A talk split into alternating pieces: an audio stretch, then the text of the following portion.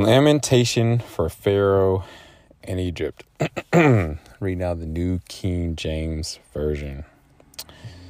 And it came to pass in the twelfth year, and the twelfth month, on the first day of the month, that the word of the Lord came to me, saying, Son of man, take up a lamentation for Pharaoh, king of Egypt, and say to him, You are like a young lion among the nations, and you are like a monster in the seas, bursting forth in your rivers, troubling the waters with your feet, and fouling their rivers.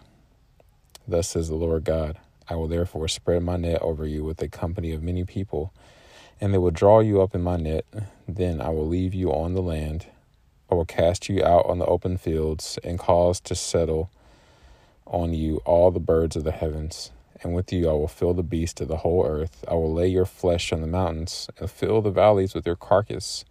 I will also water the land with the flow of your blood, even to the mountains, and the river beds will be full of you. When I put out your lights, I will cover the heavens and make its stars dark. I will cover the sun with a cloud, and the moon shall not give her light. All the bright lights of the heavens I will make dark over you, and bring darkness upon your land, says the Lord God. I will also trouble the hearts of many peoples when I bring your destruction among the nations and into the countries which you have not known. Yes, I will make many peoples astonished at you, and their kings shall be horribly afraid of you when I have brandished my sword before them. And they shall tremble every moment, every man for his own life, in the day of your fall. For thus says the Lord God The sword of the king of Babylon shall come upon you. By the swords of the mighty warriors, all of them the most terrible of the nations, I will cause your multitude to fall. They shall plunder the pomp of Egypt, and all its multitude shall be destroyed. Also, I will destroy all its animals from beside its great waters. The foot of man shall muddy them no more, nor shall the hooves of animals muddy them. Then I will make their waters clear and make their rivers run like oil, says the Lord God. When I make the land of Egypt desolate, and the country is destitute of all that once filled it, when I strike all who dwell in it, then they shall know that I am the Lord. This is the lamentation with which they shall lament her. The daughters of the nations shall lament her. They shall lament for her, for Egypt, and for all her multitude, says the Lord God. The next heading Egypt and others consigned to the pit. It came to pass also in the twelfth year, on the fifteenth day of the month, that the word of the Lord came to me, saying, Son of man, wail over the multitude of Egypt, and cast them down to the depths of the earth. Her and the daughters of the famous nations, with those who go down to the pit, whom do you surpass in beauty? Go down, be placed with the uncircumcised. They shall fall in the midst of those slain by the sword. She is delivered to the sword, drawing her in all her multitudes. The strong among the mighty shall speak to him out of the midst of hell with those who help him. They have gone down, they lie with the uncircumcised, slain by the sword. Assyria is there in all her company, with their graves all around her all of them slain, fallen by the sword. Her graves are set in the recesses of the pit, and her company is all around her grave. All of them slain, fallen by the sword, who caused terror in the land of the living. There is Elam, and all her multitude, all around her grave. All of them slain, fallen by the sword. Hold on a second. Elam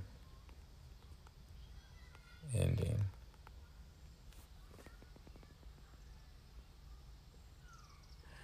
There's this thing called an Elam ending in basketball.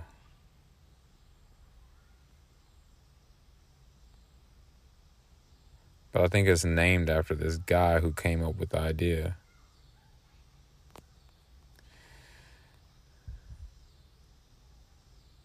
The game clock is shut off in the fourth quarter, and teams must hit a target score in order to win. The target score is set by adding eight points to the leading team's total.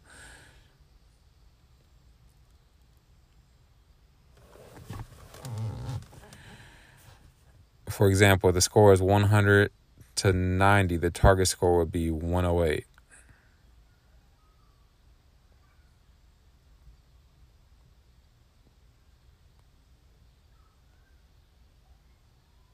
Yep.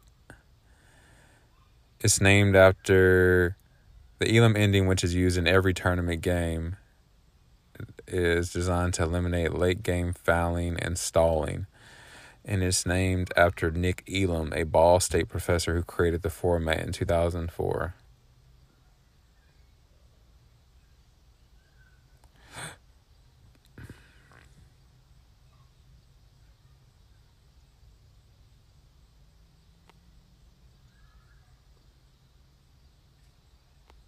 Interesting.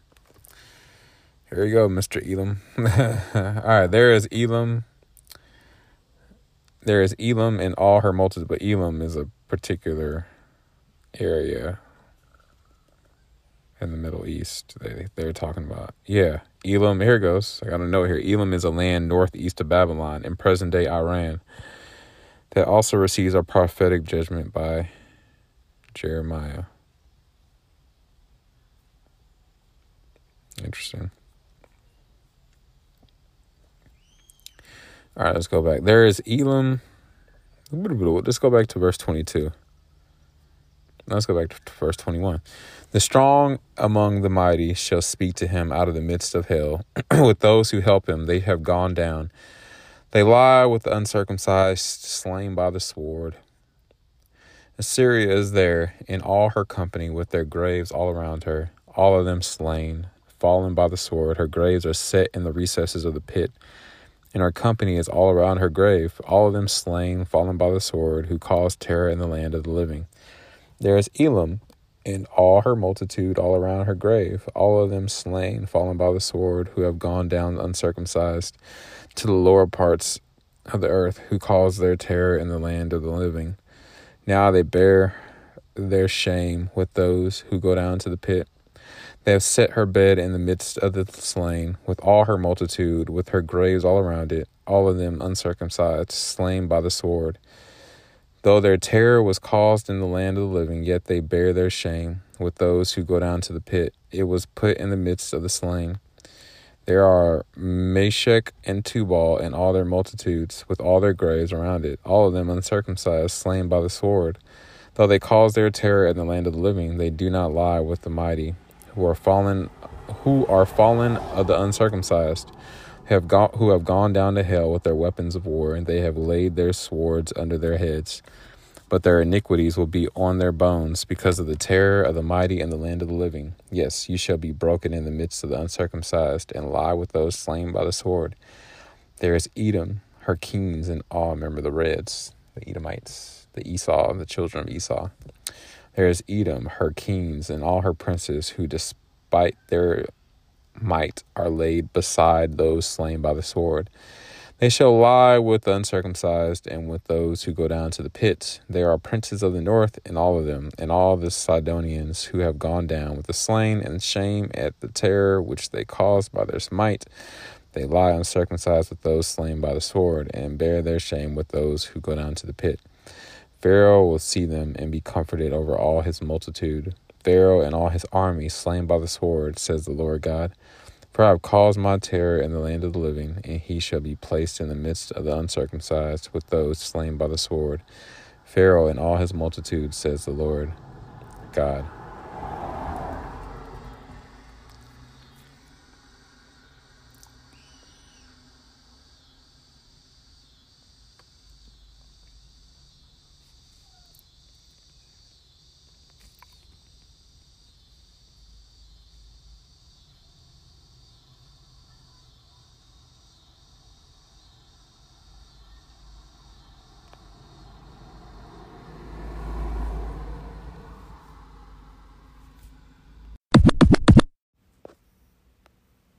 Romans 3:23 says for all have sinned or missed the mark or veered off the path and fallen short of the glory of God or God's perfect standard.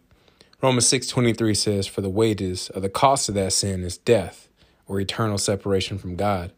But the free gift of God is eternal life through Jesus Christ our Lord.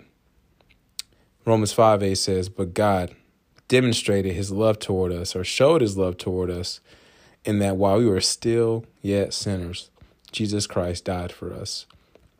Romans 10, verse 9 through 10 says that if we will confess with our mouth that Jesus is Lord and believe in our heart that God has raised him from the dead, we will, not might be, not maybe, we will be saved.